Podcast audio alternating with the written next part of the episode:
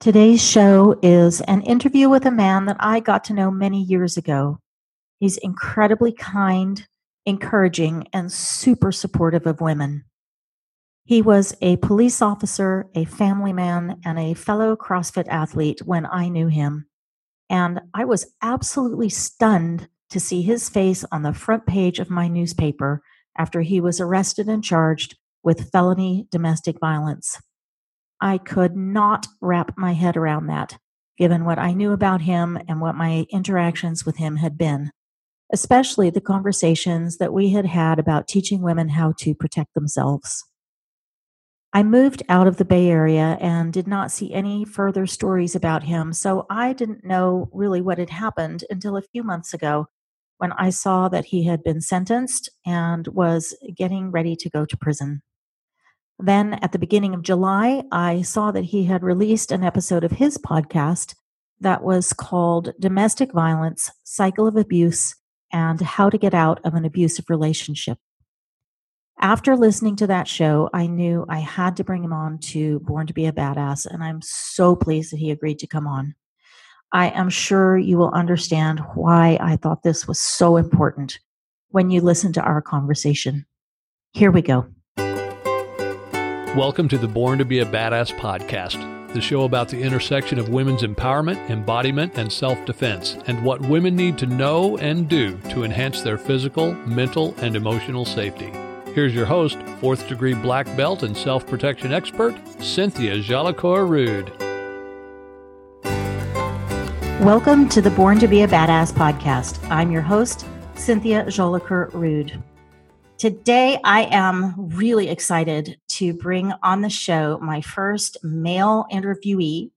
He is a man that I got to know, I don't even know how many years ago, but probably well over a decade through CrossFit. And he is coming on the show to talk about a subject that is not very frequently discussed. So I'm really glad that he's here, and I'm sure that you're going to get a ton out of the show. Danny Birdie is the founder of Iron Crew Athletics. He has bachelor's degrees in both psychology and kinesiology. He's a CrossFit level two coach, and he was a head coach at NorCal CrossFit, which is now NC Fit, for two years before he started Iron Crew Athletics. He's been immersed in fitness since he was 12 years old and has an immense passion for helping other people. Danny specializes in helping people find sustainable exercise and nutrition plans, and his vision is a world where everyone stays in shape and eats healthy forever. Welcome to the show, Danny. Thank you very much for having me on. It's an honor to be the first male guest. Well, thank you. And I'm so thrilled that we were able to put this together because, you know, we go many years back, and my memories of working out next to you at what was then CrossFit Santa Clara back in 2008, I think, right? It was. That's when that gym opened back in a small little 1500 square feet. Now it's like the world's premier CrossFit gym with, you know, 20 plus locations all over the world. but I remember those days of working out next to you and even going to some of the early iterations of the CrossFit Games and the regional competitions and things, and uh, and watching you compete and uh, picnicking with your kids and and your wife at the time out on the infield of one of the venues. And I have some very happy memories of hanging out with you and working out and just watching you crush things while I was limping along as a not very in shape mother of four young kids trying to get going. So yeah, you know, um, I I do too. I think it's great to see you start your own podcast and like put yourself out there. It's so cool to see stuff like that. You've been super involved with the uh, Tony. Is it Tony Blauer? Is that am I pronouncing it right? Yes. In his tactics and helping women defend themselves and be situationally aware, and it's just super cool to see you giving back. You know, because uh, it, it, it's just it, it takes a special type of person to be able to put themselves out there for people to criticize and it's really cool to see you doing that. Oh, cool. Well, thank you. And and likewise, I I think I hit you up when I was thinking about starting a podcast because you had already started yours, and uh, you were so kind as to give me some of your experience and insight to help me get going. So, and here you are. Look at it. Here we are. Yeah, we're we're coming up around episode 50, I think. I don't remember Awesome. hit that, but well, I like to start the show with some sort of quick and easy questions before we dive into the really deep stuff. And we're going to go into some pretty nitty gritty territory today. So I just want to ask you a few questions to get us in the groove, and then we'll we'll dive in. Are you ready? Absolutely. Let's let's roll. Okay. What is the most challenging physical activity you have ever attempted? Mm, my first marathon when I was 23, I had trained for a marathon for about four or five months because I was uh, ending my college life. And I had remember specifically thinking to myself that I wanted to check that box of being able to complete a marathon. So I trained really hard. My pace at the time during training was an eight minute mile, which in hindsight is really fast because now I'd be like a nine and a half minute mile. But anyway, I was really prepared for an eight minute mile. And I get to the start line, and this is in San Diego. And, you know, three, two, one, go, and everyone's off uh, to, to, to the races. And I come out there like a bat out of hell at like a like a 740 something pace, which is about 15 seconds faster than what I was I was supposed to be going. But I remember thinking to myself, I feel great. You know, I've been carb loading, I've been tapering, I feel amazing right now. I'm going to be able to sustain this. And hell, I might even be able to break the three hour mark if I keep this pace up. Well, lo and behold, I get to the 13 mile, the halfway point, and it hits me. And I think to myself, oh God, I don't know if I'm going to be able to sustain this pace. And then mile 18 hits and I'm slowing down. Mile 20 hits, I'm slowing down. Right around mile 22 is when there was this part of the the trail or the uh, the course where you know the, the roadway was like a freeway that was shut down and you enter from the side of the freeway and you had to go right and as i'm going right i'm seeing the people that were in front of me turn around about 400 meters ahead of me and I'm thinking to my, and, I'm, and it's dawning on me that I have to run about 400 meters down just to make a U-turn to go back the other direction to where I'm already at. Mm-hmm. So mm. that mind game right there was like, I can't believe I have to run all the way over there just to run back. This sucks. And it just, that wall hit me. So when people say that they hit a wall in a marathon, I know exactly what that means. So those last four miles of my marathon were probably the most excruciating pain I've ever felt physically. My feet were on fire, my legs were on fire, my whole body, head to toe, was just flat out in pain. But nonetheless, I crossed the finish line and I checked that box and I'm like, you know, I'll never do that again. I literally thought that when I said, when I crossed the finish line, I said to myself, that was nice. I'll never do that ever again. That was, that was, that was so crazy. but now about a couple months ago on my 38th birthday a buddy of mine who also has a birthday that's the same as mine we decided that we were going to run an unofficial marathon on a dirt trail in the hills and we out we went out and ran a marathon. So I re- i've run two but the first one was definitely the hardest thing i've ever done. Oh man. Well you made a classic rookie mistake. Way too hot. That's a that's a classic crossfit rookie mistake too right? Yes indeed. Yeah. And uh, you know, I I totally get what you're talking about with sort of the incremental oh shit factor as you get further and further into it because that's what I experienced too. I've only done one marathon and I didn't run all of it. I walked part of it. Got blisters at mile 3, which was a total shocker to me.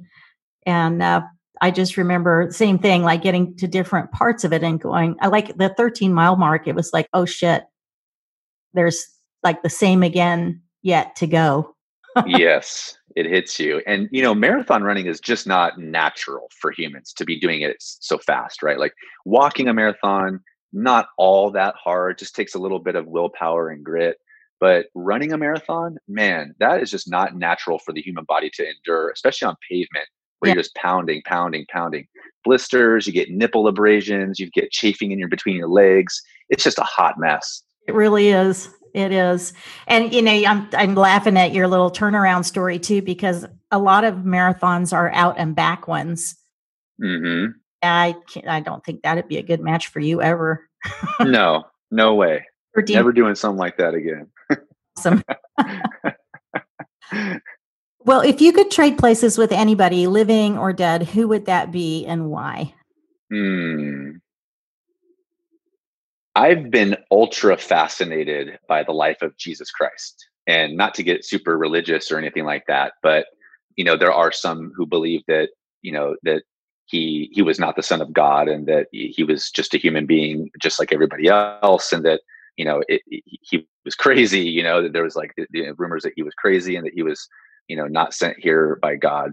But i don't want to get religious with that. I just what i'm fascinated i would trade places with jesus because you know the fact that he at a time was so influential literally that you know they they created a, a marker before christ and after death i mean he changed the world. And so if i was going to go back in time i would trade places with jesus christ just to live and walk in his shoes for all of what he did all of what he said and just all of the uh, influence that he had during his time and, and during a time when there was you know no technology yet he was changing the world as he did it it's amazing i'm very fascinated with jesus christ Wow.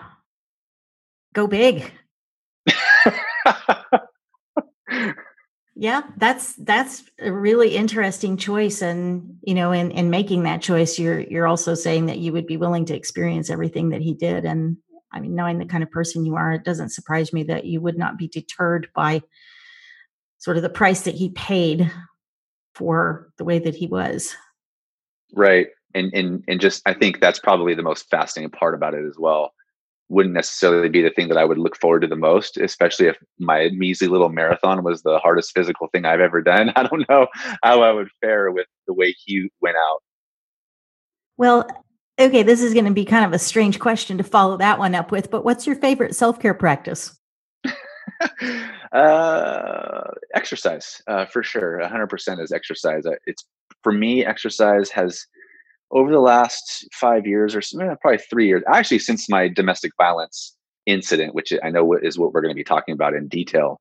Since then, you know, my body has responded in very interesting ways, and uh, because of the stress over the last three and a half plus years, you know, it's done things to my body that I never experienced before, like you know, different inflammation and pain in my hip and my knee and my ankle, and different things that had popped up that never were a factor before. And I attribute it to all of the stress that I've gone through over the last three and a half years. And because of that, like gone are the days where I'm just crushing workouts like what you used to remember me as. Uh, now it's more meditative. And so, although exercise is a, is a physical endeavor and it helps me stay strong and, and, you know, prevent disease and all that stuff, it's also very therapeutic and, med- and, and it's more meditation for me. I'm focusing on my breathing. I'm focusing on how I'm feeling. I'm processing things that have happened the day before or throughout the day. Um, I'm reflecting on conversations that I had. And just, it's a really good way for me to become hyper aware of how I'm feeling physically and emotionally. Oh, that's, that's cool. And I wonder how much of that is also just age a big a big part, Cynthia, as you, as you probably know, right? Actually, older than you. I'll be fifty eight this year. Oh wow! So you're you got a, a couple decades on me. I do. I could be your mother.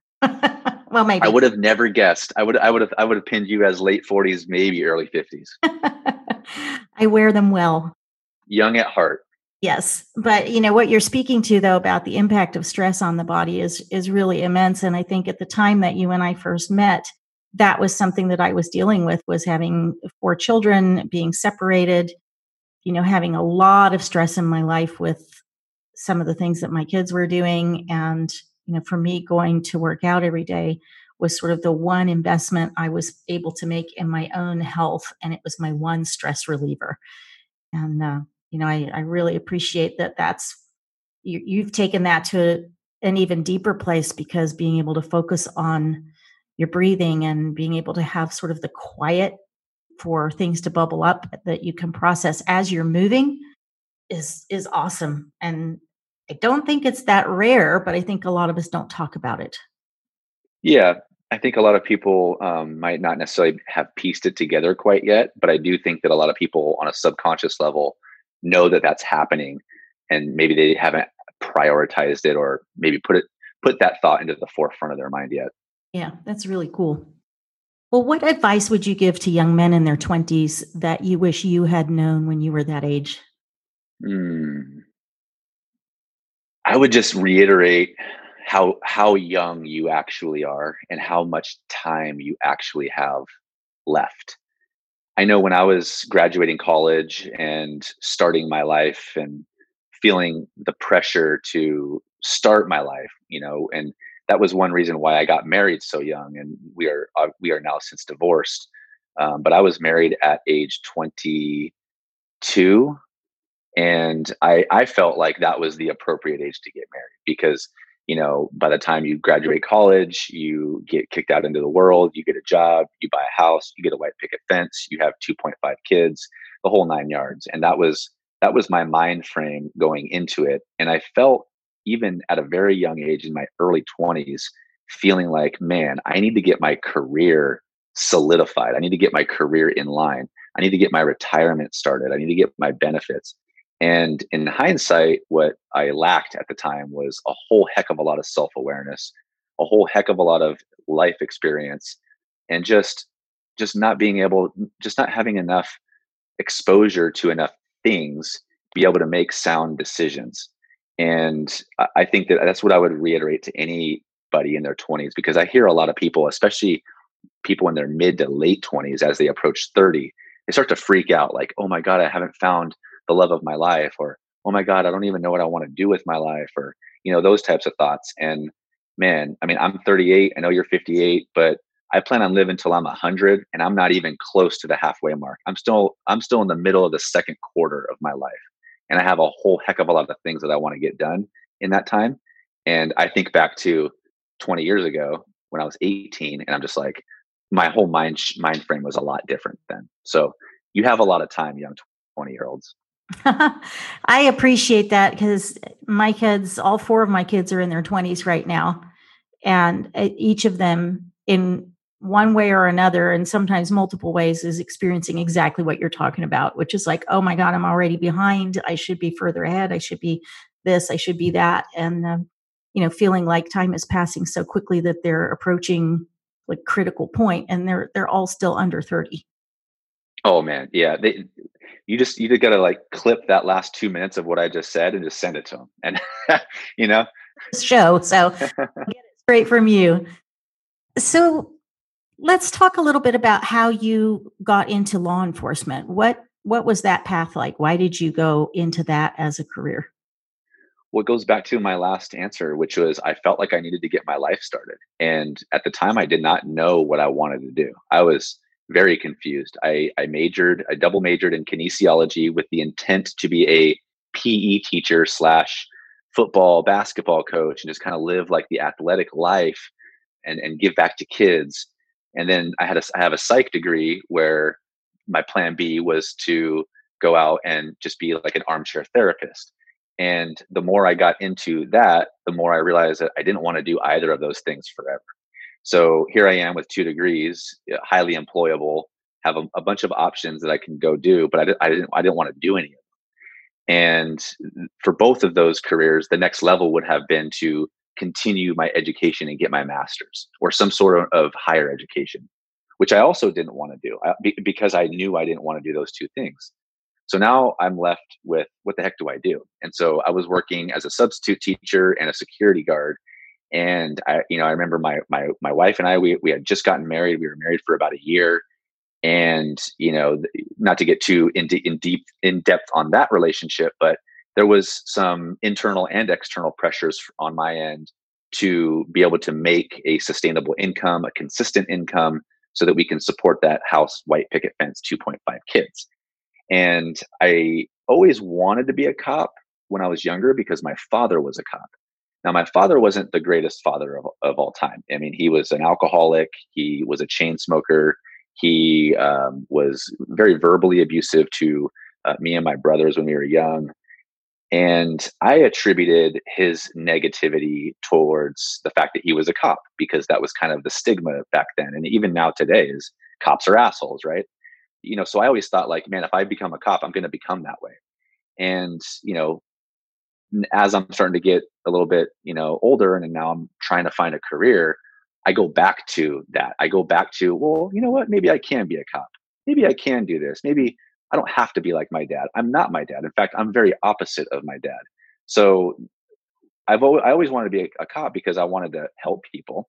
I wanted to uh, have something that was outdoors, something that I was going to not get bored of and interact with people, use my personality, use my people skills to communicate, and also work in a team environment. And all of those things fit very well on the law enforcement side. And uh, those that was the main reason why I gravitated towards law enforcement. So, what were your responsibilities as an officer?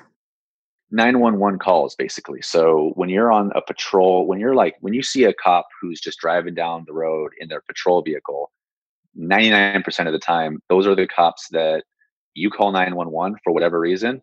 Those are the cops that come. You know, whether it's a fresh crime that's in progress or if, if it's a cold crime that happened, like somebody broke into your car and you need the officer to dust for fingerprints and do an investigation, whatever the call is, uh, they're going to come out. Those are the types of people that come out, uh, officers that come out. So I worked for two agencies. The first agency, I was only there for three years. I worked patrol for two years at that agency. And then I worked as a school resource officer for one year. School resource officers are the cops that investigate all any and all crimes on a school campus as well as teach DARE uh, and then in my second agency I was a patrol officer for, I believe, three years and then, or two years. And then I transferred to the motorcycle unit where my primary responsibilities was to ruin normal people's day. write speeding tickets, write stop sign tickets, write cell phone tickets. Basically, uh, traffic revenue is what it boils down to. And then also investigate traffic collisions. So that was pretty much the bulk of my 10 year law enforcement career. So, on your your patrol days, did you ever get called out on domestic violence calls? Yes, primarily when it was like a swing shift or a graveyard shift, because nighttime is when a lot of the domestic violence calls happen. And, you know, I always remember those are the domestic violence calls are the most dangerous calls that a cop can be dispatched to, other than like a, a person with a gun. But even those might technically actually be a little bit less dangerous for a police officer to go to because they already know that they're going to a call that's very, very high risk, meaning they know that there's a gun involved. So they know that they're going to be approaching that scene with their gun out ready to go. For a domestic violence call, it's it's all over the place because there's emotions involved, anger, sadness, frustration, that run the gamut of the emotions. Love obviously is involved. And then you have all this passion and there's a domestic incident and now there's violence. And it's gotten so bad that the cops have to get called out and investigate what's going on. A lot of times there because there's so much passion and love involved in these domestic disputes it's one of the it's one of the higher probabilities that the suspect whoever that may be is going to pull a weapon whether it be a gun or a kitchen knife uh, what have you on an officer because they know that they're going to go to jail and then there's also coupled with the fact that they feel like they're losing their partner if they have to go to jail does that make sense yeah and then also, usually when you're going to domestic calls, you're going to the person's house. You're going to their home court, if you will. So those people in their home court, quote unquote, know where the knives are, know where their guns are, know where the weapons are. So it's a very, very dangerous situation as a cop. So I always remember that being the big thing that I thought about. But the other thing that I thought about often was was we talked off air about the quintessential poster child for a domestic abuser. And that usually is you know a big strong you know masculine looking man who's uh, type a quote unquote alpha very manipulative very verbal very controlling uh, you know very um, yeah just all of those traits you know we, we all have that image in our mind of what a domestic abuse abuser looks like and it oftentimes is coupled with a male.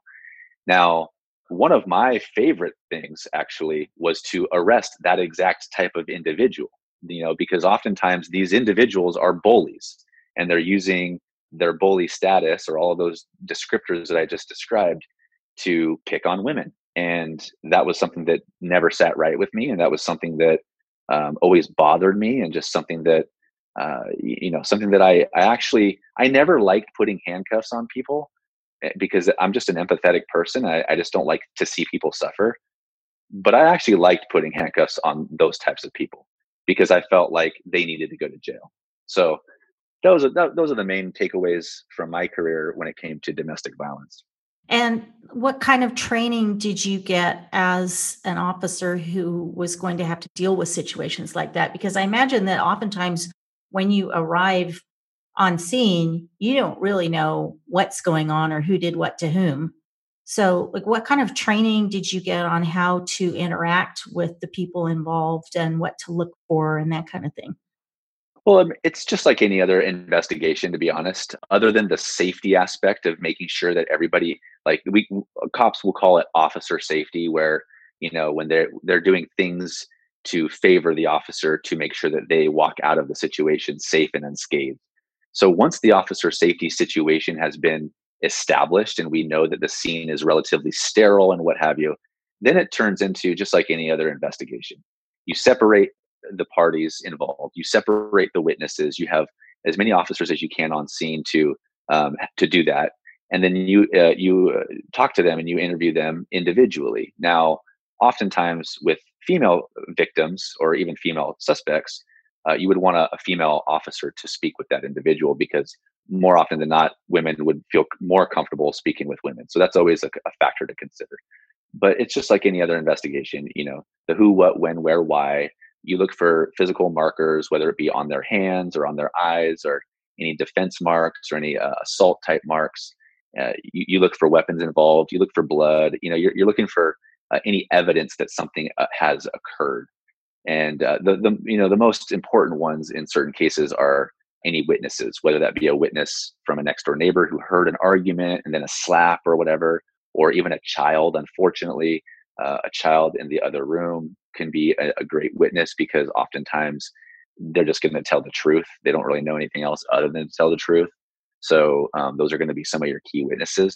But yeah, that, that's typically how an investigation would go as far as like the counseling side um, i know a lot of people might be under the impression that police officers have you know all this great like training when it comes to like you know consoling victims and counseling victims and um, that's really not true. Uh, we don't cops never really get training on how to counsel people. It's actually out of our scope of practice.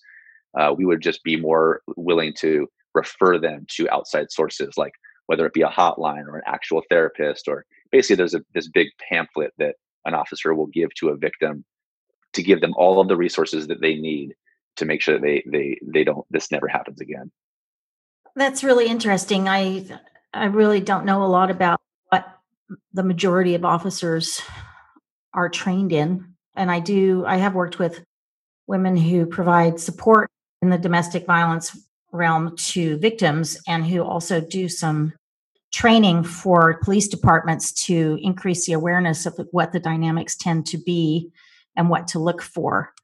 Um, but it sounds like from your experience, it's really pretty much just a straightforward investigation. And there, it doesn't sound like you got any specific training on, you know, things that might be a little bit different about a domestic violence investigation versus any other kind. Not not really. I mean, if you, if you think about the way any other assault, like let's say two people got into a fight at a park or something, you know, you would look for similar type uh, things on that. You know, you would look for scratch marks. You would look for you know claw marks or hair missing or you know any any marks on the face or any marks underneath their clothing or um, you know you would just you would look for the physical evidence to corroborate what these individuals say that's not to say that there weren't specific domestic violence classes that we took. We we always got like updates on domestic violence.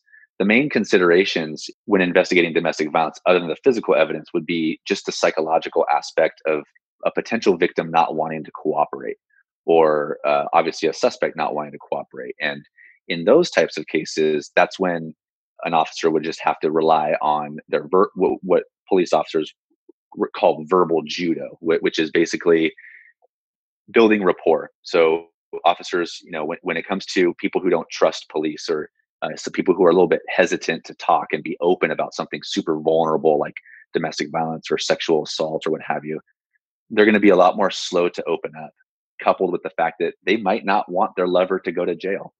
And so, in order to get that, extract that type of information out, it would be a little bit more of a slower process and a little bit more of like, hey, let's build some rapport with this person, get them to trust you so that they're a little bit more willing to open up. It's, you know, it's really interesting because what's crossing my mind right now is that there's a big parallel here because when when people ask me what I do, I'm very careful because if I just say I teach self defense, then they immediately think that all I teach is the physical, like it's all about the fight. And yet the mental, emotional, psychological aspects are huge, you know, equally, if not more important than the physical piece. And in the domestic violence realm, often that's what you see is you see the physical side of it but it's much harder sometimes to identify when there's emotional abuse verbal abuse you know the manipulation and the coercive control that you were talking about earlier it's it's a lot harder to see that and i bet you only really get called on scene as an officer if there's been a physical altercation. A thousand percent. It, it's very hard to quantify emotional and psychological abuse. So it's hard for a police officer to say okay this box is being checked this box is being checked this box is being checked therefore we can make an arrest on an emotional abuse. So it, the law really is boiled, boils down to physical abuse or no physical abuse and that's it. Yeah. Um, and so yeah it's it's unfortunate because oftentimes and i can relate to this because of my personal experience oftentimes the physical abuse is is the longer term or the, or the um yeah it's it's it's the thing that happens after the emotional and psychological abuse so, you know, the, the cycle of abuse exists not only with physical, but also emotional. And it oftentimes starts with the emotional abuse, almost always. It almost never just escalates straight from zero to physical. It starts with manipulation, it starts with, you know, name calling, and then the whole cycle of, of emotional abuse starts. And then it just continues to escalate. It's kind of like a drug, you know, it's like smoking a cigarette turns into smoking weed, turns into smoking hash, turns into you know trying cocaine turns into trying acid you know what i mean? Like it just kind of escalates in the same fashion as as you know the gateway drug which is marijuana. Well i do want to dive into that cycle of abuse with you but before we go there i want to uh, just find out like what kind of conflict management or conflict resolution skills and strategies did you learn either you know as you growing up or in your academic life or as an officer you know as an officer the uh you know there was there was conflict resolution. Um a lot of a lot of that stuff it didn't necessarily go over my head. I just i felt i've always been a very naturally conversational type person and i've always been the type of person that can relate to anybody. I'm a highly empathetic person so i'm able to put myself in most everybody's shoes which allows me to ask certain questions that will extract certain information out of that individual. And that's no different than when you're dealing with somebody in a conflict. I can remember at a very early age when I was like 18 or 19, where I came across two people fighting in a parking lot. And I remember like walking over there and like talking to them and breaking up the fight just with my words. And I, I couldn't even tell you exactly what I'm doing. I think I'm just talking to them like they're human. I'm trying to make sense of the situation. I'm trying to be peaceful and I'm trying to come at them with with the assumption that I'm trying to help them. And that was always the approach that I took with people, even suspects, even the most hardened criminals. I would always come at them with an approach that, hey, I'm actually here to help you. I know it might not be the end result that you're looking for, but this is my job and I'm here to actually try to make the world a better place. And I think when you approach people from that angle, it's easy for them to bring down their walls and open up to them. But as far as um, you know, as far as that, that verbal judo, a lot of it was was simply um, what's that book? Uh, how how to win friends and what, what, influence people and win friends or something like that. Mm-hmm. It's like basically the foundation of that is like call people by their name, make them feel good about themselves. You know what I mean? Like that type of stuff. That's essentially what verbal judo is. It's just rapport building, getting people to trust you. Mm-hmm. Well, let's talk about the path that led up to your arrest and conviction for felony domestic violence. What was that relationship like over the time that you were together? So I began dating somebody who was was over a decade younger than me, which um, you know, obviously in hindsight was not the greatest choice to be in a long-term relationship with somebody like that. Not necessarily because it cannot happen. There's plenty of people who find themselves in that situation. But I think what was happening was there was a huge maturity gap and a huge emotional maturity gap as well. And what what I found myself doing was reverting back to my 20 my early 20 year old self and i started to you know, certain things would happen where um, there would be an insecurity type marker uh, that would pop up, and then that would turn into some sort of an argument, and then that would turn into an apology, and then that would turn into the honeymoon phase. And I'm and I'm just talking essentially about the cycle of abuse, where there's some sort of tension, which is step number one. You know, you have this tension building, whether it's a disagreement or whether it's a miscommunication or whether you did or said something that your partner didn't like there's something that's bothering one person or the other or both. And then step number two is there's a lash out. This could be a verbal lash out. This could be an emotional outburst this can be a complete ghosting or complete neglect and uh, ignoring the other person or the worst case scenario this could be a physical lash out. Um, and the physical lash out doesn't have to necessarily be you know punching or slapping or pushing. It could just be like throwing something. It could be slamming your fist on the counter. It could be you know knocking over a chair out of anger punching a wall. Those are common ones. Any expression of physical force can be considered physical uh, domestic violence when it comes to that intimidation factor and then step number three is is the apology you know the smoke clears and then you get back together and there's an apology. And oftentimes during this apology there's uh, you know there's guilt on both sides. Sometimes the abuser uh, in classic abuser type cases they try to minimize what happened. They try to almost make it seem like it's the uh, the victim's fault like somehow they deserved it. And then the victim starts to believe that somehow they deserved it. And then that does crazy things to that person's psyche they start to doubt themselves they, start to second guess themselves they start to question whether or not they're even a victim or not. This is very common. And this is step three.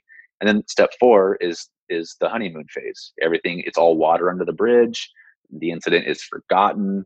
You know, there's nothing. Everything's hunky dory. No abuse is taking place. And I I start off by explaining that cycle of abuse because oftentimes in these types of relationships, that cycle of abuse happens at a very early stage in very subtle ways. And going back to your initial question, which was how was this relationship like? It was very much like that on an emotional, psychological level. It was, you know, there would be something that was said or done that, um, you know, and I hate to point blame, but for the most part, in the first few months of this relationship, it was all coming from the other person and I was very confused. And uh, you know, looking back on it, I think that it was an it was a maturity uh, thing. And I'm I'm confused. I'm scratching my head and then the cycle of that emotional abuse would happen and then next thing you know it's happened three or four times and now i'm now i'm just kind of used to it now i'm expecting it now i'm you know expecting a lash out now i'm expecting this person to completely disappear out of my life for five days and then all of a sudden reappear as if nothing ever happened and, so and then that turns into even more manipulation this push pull this i love you i hate you this you know you, mean the you're you're you're my life you mean the world to me i don't know what i would do without you. And then next thing you know they're telling you how crappy of a person you are. And so it, you know that's that's the types of stuff that was happening the first year of our relationship and then it turned physical. And and so we could talk about that as well um, unless you have anything else that you want to ask me about the initial phases of it all. Well yeah i mean i'm just i'm really curious about because you know as you as you alluded to earlier like the classic depiction of domestic violence is the big alpha male who's about power and control and there's a, a huge power discrepancy between the man and his partner who's usually a woman and you know that's that's the typical thing and and honestly i've had guests on the show who have experienced that and i've had guests on the show who work with women who have been in relationships with men like that.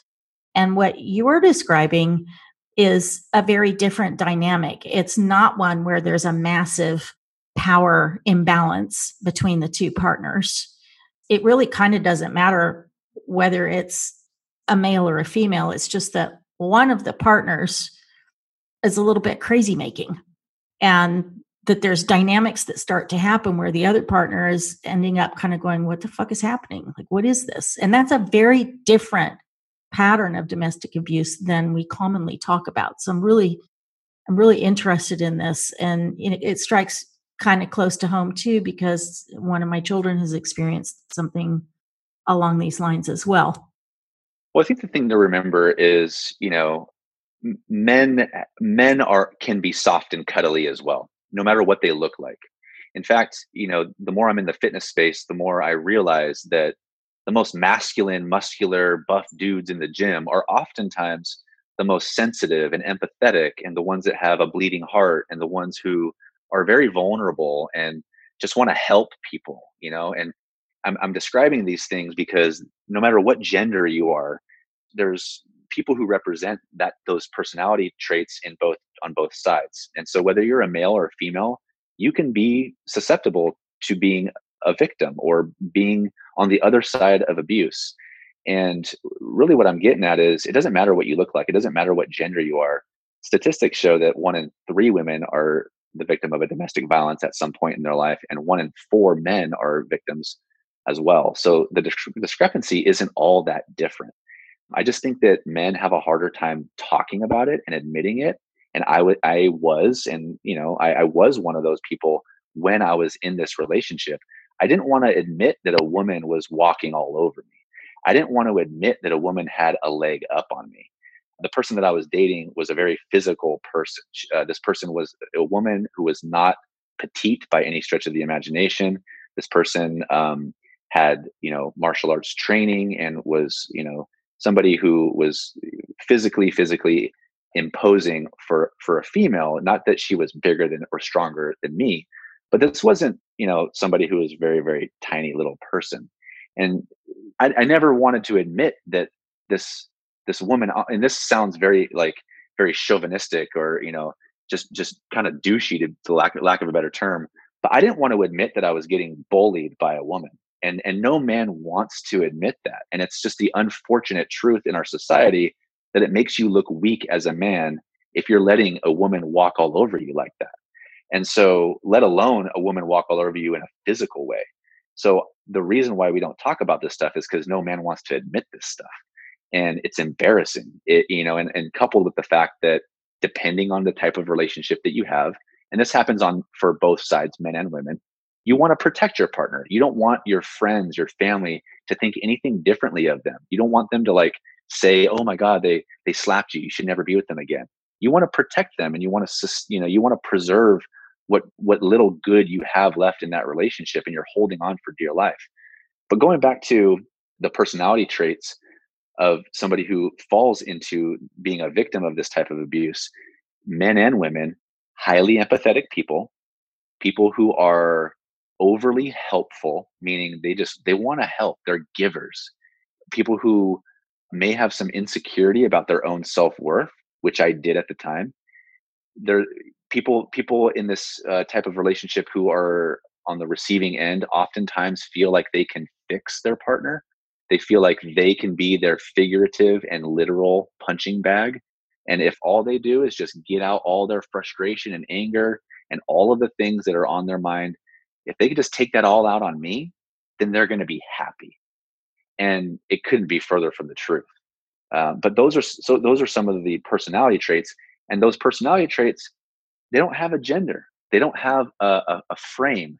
You know, I'm six foot, 195. It doesn't have a frame.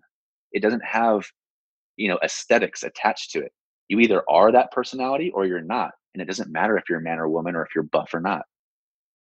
Yes, and in in addition to all of that, I think if you're male and you're in this kind of a situation, there is one piece to it, especially you are the kind of man that you're talking about, which is you know, we have this this value of masculinity that is men don't hit women. So if things do turn physical and you're on the receiving end of it, you have this other element to kind of juggle in the mix like did you find that coming up at all when when things kind of got sideways with your partner and things got physical? Did you struggle? A hundred percent yes. That was something that i was trying to prevent at all cost. So a year into our relationship my partner at the time my ex-girlfriend turned all of the cycle of emotional abuse into physical and uh, attacked me physically uh, with you know punching and slapping and hair pulling and whatnot. And at that time, all I was trying to do was get away. And all I was trying to do was just ride the wave of whatever the heck was happening so that I didn't have to react. Because you're right. In my mind, you don't hit women. You don't hit women at all. And that's just, you know, like I said earlier, you like I personally loved taking men who hit women to jail. That was something that I enjoyed doing because it it goes against my values so much that I actually enjoyed taking those people to jail. The cycle of abuse happened again. That outburst happened. There was uh, reconciliation, and then there was that honeymoon phase after, and then the tension built up again.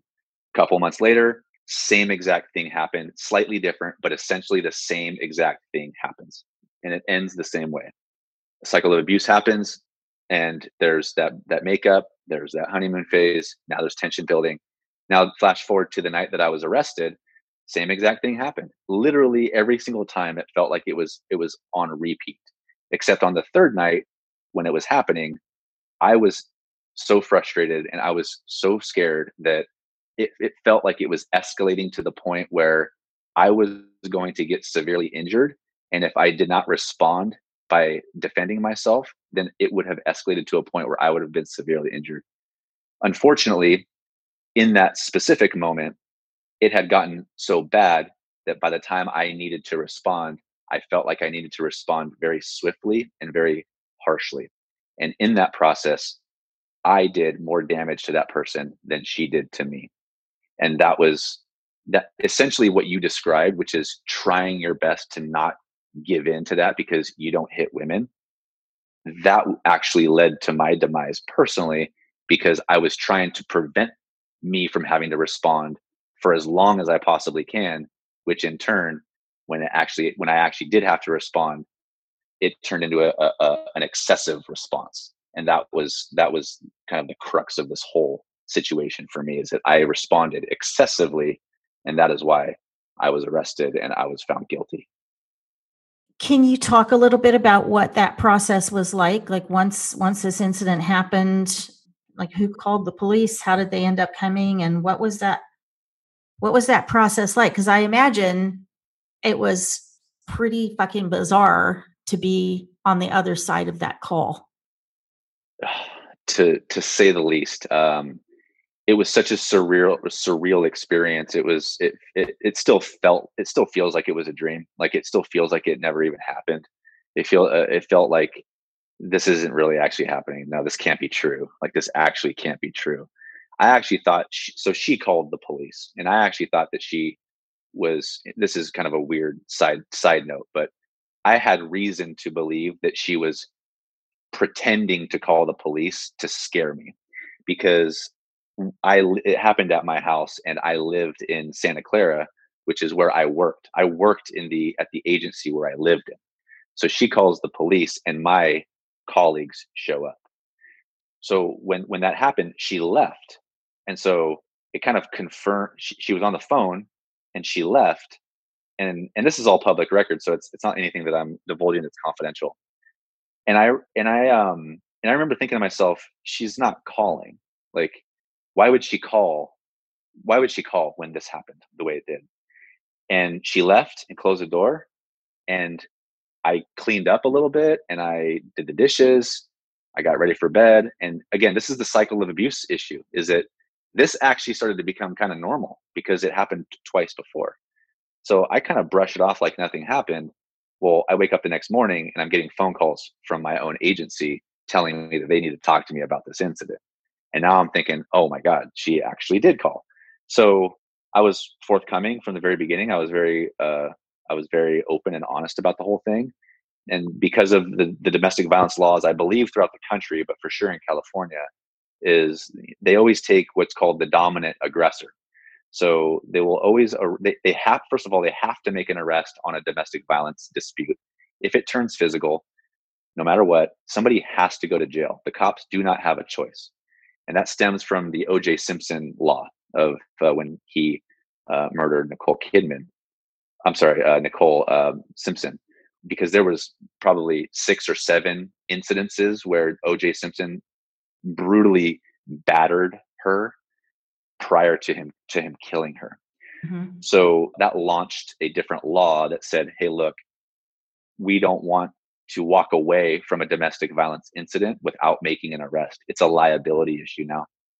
So, um, first of all, so they have to make an arrest. And then number two, when deciding, when it's a what's called a mutual combat situation, which means both parties were fighting each other, when it's that, they have to decide who's the quote dominant aggressor, and they take they arrest the dominant aggressor, even if the initial aggressor did less damage. So it doesn't matter who started the fight, it matters who did more damage during the fight, if that makes sense. Hmm. So during that investigation, like I said, because my response was swift and I essentially did more damage to her than she did me, they took me. And I remember, yeah, I mean, my whole life was falling apart. My whole life was completely falling apart. Um, I knew that if I was going to get arrested for a felony, which I knew it was, uh, I would not be able to be a cop anymore.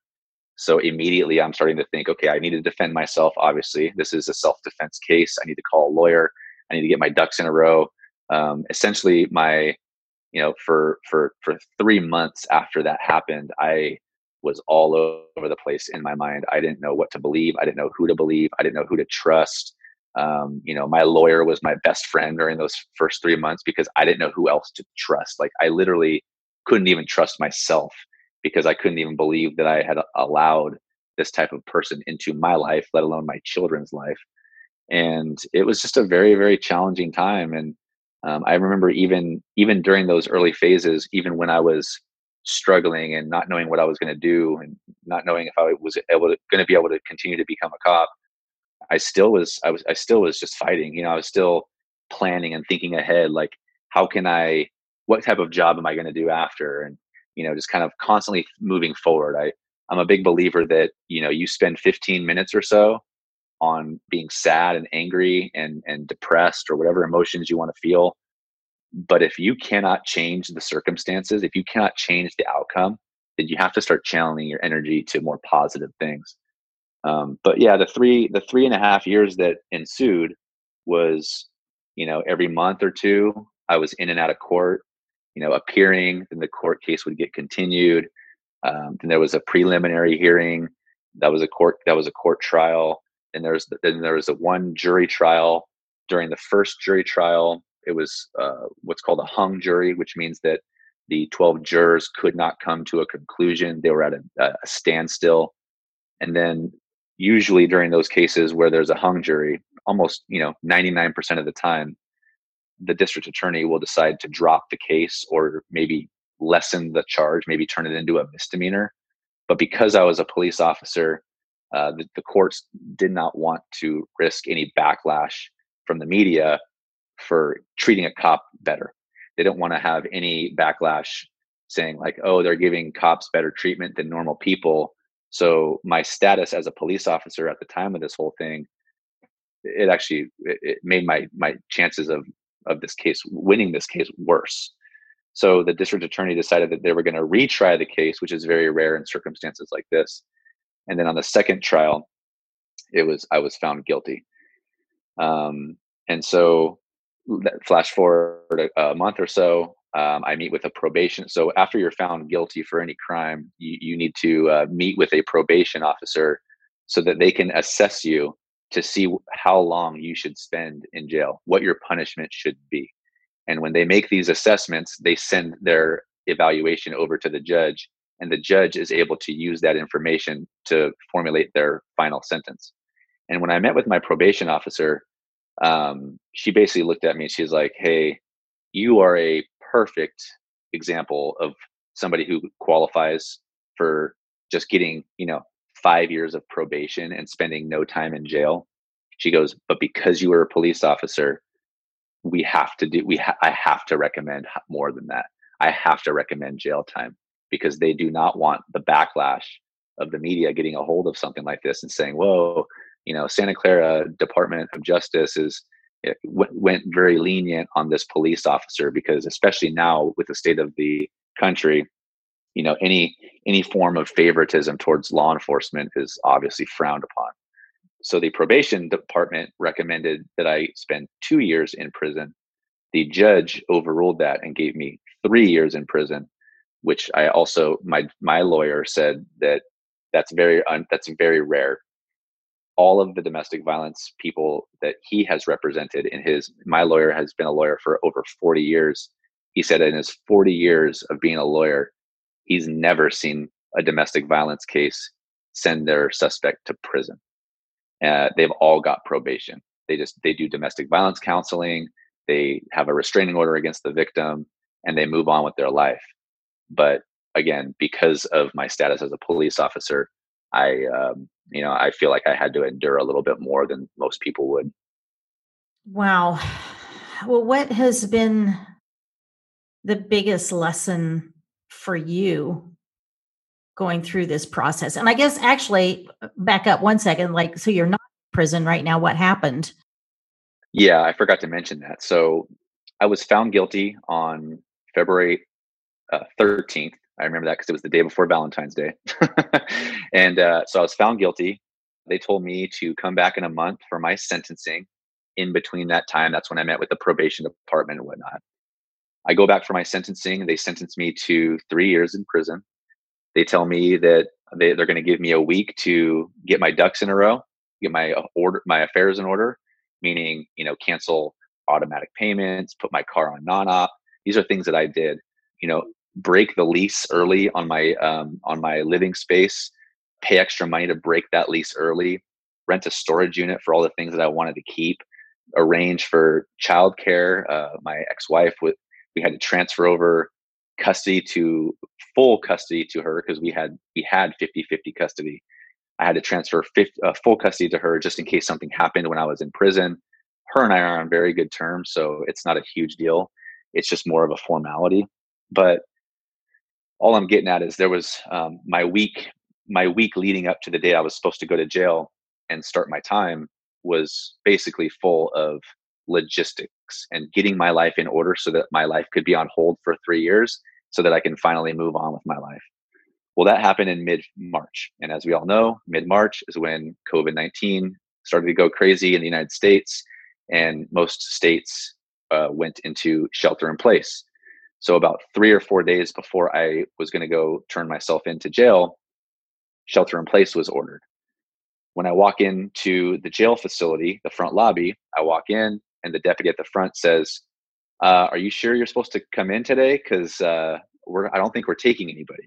like, and at this point, it's kind of comical because again, I've been through so much leading up to that day, and I've experienced a lot of anxiety in those three and a half years leading up to that day and believe it or not, Cynthia, I was actually, when I walked into that jail to turn myself in, I was less anxious then than I have been in the last three and a half years mm-hmm. because at, at least I knew what I needed to do to get this behind me. Yeah. I knew that I, I was mentally prepared, I was physically prepared, emotionally prepared to do this. And I at least I had direction. At least I knew what to expect. But then the second I walked in there and that guy told me, I don't think you're going to come in today, all of a sudden my heart starts racing. All of a sudden I start getting, you know, this lump in my throat. All of a sudden I feel butterflies in my stomach. And it was the anxiety of the uncertainty of what was to, what was happening. And I sat there in the lobby for three hours while they figured out what to do with me. And they said, Hey, we're sorry, but you got, you have to come back in two months. So, so now I got to get my car off a non-op. I got to go get insurance on my car. I got to go find a job. I got to go figure out what to do with the kids. I got to figure out where to live. I mean, so many things I needed to go take care of and, and basically undo right for the next two months so that I can live my life. But then again, it's like, okay, what what am I going to do for two months? No job's going to hire me, knowing that I'm supposed to be in prison in two months. And then back in my mind, I'm thinking, well, you know, what the heck is going to be different in two months? COVID's going to be worse in two months than it is now why am I even going to come back in two months? So I was supposed to go back in May. I go into May in May and they say, no, you're not going into May, going in July. I go back in July. They say, nope, sorry, COVID's still a thing. You got to come back October 1st. So as it stands today, and the day of this recording is July 28th, I'm supposed to go back in. I'm supposed to go in to start my term, my sentence, uh, October 1st. Now, the unfortunate part is, as it stands today, I'm not getting quote unquote credit for my time being served because I'm not actually in custody. So now, now my my my whole life is being delayed even more, which is um, obviously very stressful. So that's why I'm not in prison. To answer your question. Jeez Louise. What a nightmare, man. Uh, and a roller coaster, emotional and and logistical life roller coaster. hmm Yeah, and you know, t- t- so to answer your your first question though, which was what what have I learned throughout this is I I, I've learned to take one day at a time, like one step at a time. You know, because my life, you know, at the time it was just it was so uncertain, and I I didn't know where to channel my energy, and I didn't know what was going to happen, and where what I was going to be doing, and how I was going to make money, and all those things. It really forced me into a mind frame that I can only control what I can control, and anything that I cannot control, I cannot waste energy doing that because it will drive me up the wall so if I've learned anything from this, it's how to channel energy in the right direction when there's things that you can control and things that you can't control. And also identifying the things that you can and cannot control. Mm-hmm. And then, of course, the other thing is just this whole cycle of abuse. That's obviously something that I've dived into a, a lot. I, I spent a good six months after this whole thing happened in, you know, weekly, bi-weekly therapy processing this whole thing, processing what happened, processing why I even gravitated towards uh, a relationship like that. And uh, it's really helped enlighten me and become ultra self aware. Mm-hmm. So, what advice then would you give to men who are in similar situations? Don't be embarrassed for the male and the, and the female, but but particularly the male, because most males are embarrassed about this type of stuff. Don't be embarrassed. You are one of four men who are who are or have experienced something like this. So you're not alone. So when you are at the supermarket, when you are, you know, at the coffee shop, when you're at Costco, when you're out and about driving around, just scan, see how many men you can see, count four, know that at least one of those people, one of those men have or are currently experiencing a domestic uh, abuse situation. Um, so so just don't be don't be nervous or scared to talk about it. Be open with some. Tell somebody. I didn't tell anybody, and and that actually ended up hurting me when it came to uh, the court testimony because it kind of made it seem like you know it made it seem like I wasn't a victim because if a victim would tell somebody, right? But I think most people would know that that's not always true. But um, but anyway, just talk to somebody about it. Get their opinion on what's happening because chances are you're going to be falling into this abusive pattern where you're you are on the receiving end and then you're going to start rationalizing it making it seem like it's okay making it seem like it's normal and then you're going to sometimes make it even seem like it's your fault and that you actually deserve it so talk to at least one person multiple people if you can um, about what you're going through and then women i think just the same thing i, I think um, you know for women i think certain situations are are um, might be a little bit different. I know in certain affluent areas, certain women might be um, they, they might be living in like a nice house and have a nice car, and the breadwinner, quote unquote, is the the male, their husband. So a lot of times their motivation for not getting out of a relationship like that could be financial, it could be kids, but just know that I mean, just last week I, I read in the newspaper that a woman was arrested for murder because she killed her abuser uh, in defense of herself. And so, you know, it's it, it, escalates. So I think my biggest advice for women, you know, depending on their certain situation, is that this stuff does not de-escalate. It only gets worse. There's no such thing really as something that happens like this and it just gets better or the person learns from it and never does it again. They're doing this type of stuff for a reason. So you need to you need to end this relationship as soon as possible, even if even if they're your meal ticket, even if they you know are the breadwinner, even if they're the father of your children. You don't want to end up in jail because you're finally defending yourself, or you don't want to be killed. You know, you don't want to be in the hospital. You don't want to end up dead because you're unwilling to to put up those boundaries. And that's a big one too, is the boundaries. A lot of times people in these situations they lack the ability to put up their own boundaries and that could be from a lack of self-worth or lack of self-respect or a plethora of other different things but boundaries are a big one and basically you're not putting up boundaries the longer you allow this abuse to occur the less boundaries you're implementing into your life so set boundaries and get out of that relationship Oh, good advice for sure. I'm curious about like, how you are with people's response to learning about what happened. I know when I first saw the picture of you in the newspaper and you know it had your name and it was like domestic violence, I was like that can't be true. Like what the fuck? This is not the person that I know. And I think that you did your podcast episode a few weeks ago about what had happened because there were so many people who were just absolutely incredulous that you could have been involved in anything like this. So like how are you how are you dealing with people just trying to come to terms with this and and how have you come to terms with it yourself because it really I am sure has caused a massive reevaluation of your own idea of yourself as a man and yourself as a partner and as a human being? Yeah those are all really good points. Um, you know the first thing is when this first happened it was on the front page top half of the mercury news just a day after or two days after this happened. And i'm born and raised in san jose so i knew that a lot of people were seeing that who knew me because i have connections in this area. So when this first happened I felt like everybody knew. I felt like if I went to the grocery store, people would recognize me from the newspaper clipping. I felt like I was being targeted. I felt like I was being followed. You know, this was just the paranoid part of me. I felt like I felt like people were after me. You know, and I think that that was my projection of how I was viewing myself because I was so ashamed of how I responded in that incident. I would, you know, like I said, I, I never you know this is not who i am. This is not something that i stand for. This is not something that is a part of who i am. It's not something that has ever happened before and has never happened since. This is just this this was a very isolated incident but i started to question myself jesus am i an abuser? Am i am i an abuser? Like am i a domestic violence am i a spousal abuser? And that was really hard for me because i was questioning myself.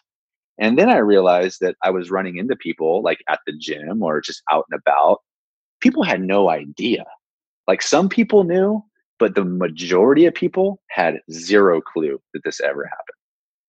So then I went into like the exact opposite. I just assumed, I either assumed everybody knew or nobody knew.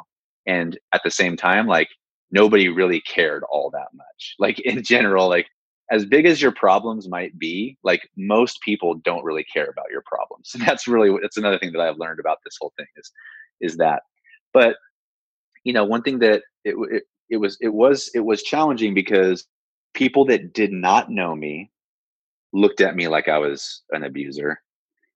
But Everybody who knew me before or has since gotten to know me, even after this happened, does not look at me as an abuser. And so for me, that was a really good indicator that you know my my personal beliefs on who i am is accurate is that i'm not that person. I'm not an abuser. This was an isolated incident. This was a very specific incident that occurred and it's not a it's not a good representation of who i am and it is not who i am.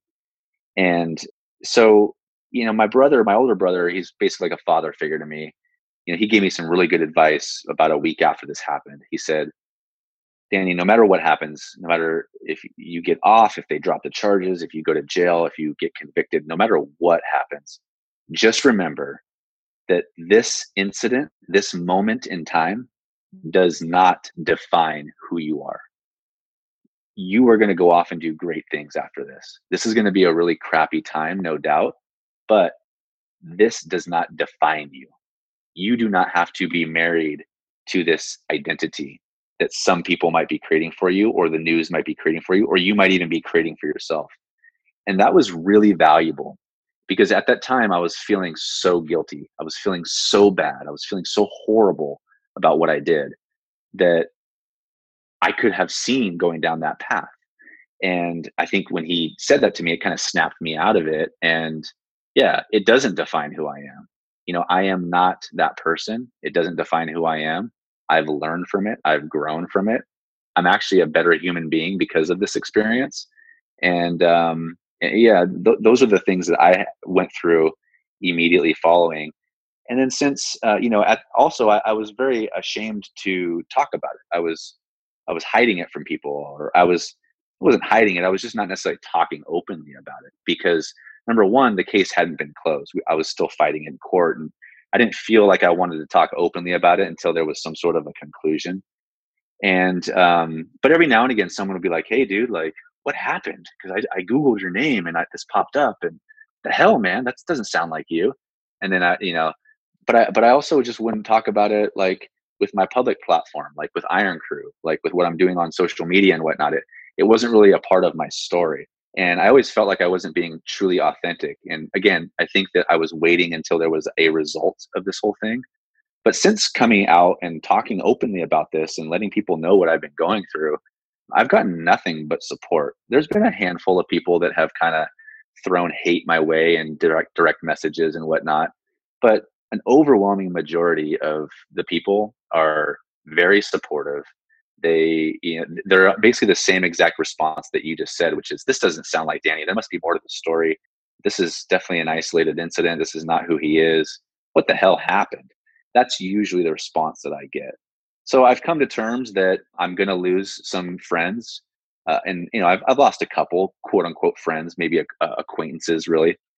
I, I've come to terms with that that being the ultimate truth that you know moving forward as i start to date people and and and get to know women and potential potential suitors it's going to turn them off. I understand that. And the quicker i can tell somebody who i plan on dating long term about this the quicker i can weed out the people who might not necessarily be for me. And you know it's an unfortunate truth of the situation that i'm in but I, I also am of the of the opinion that just because somebody does not see the value that i possess doesn't necessarily mean that I'm not valuable.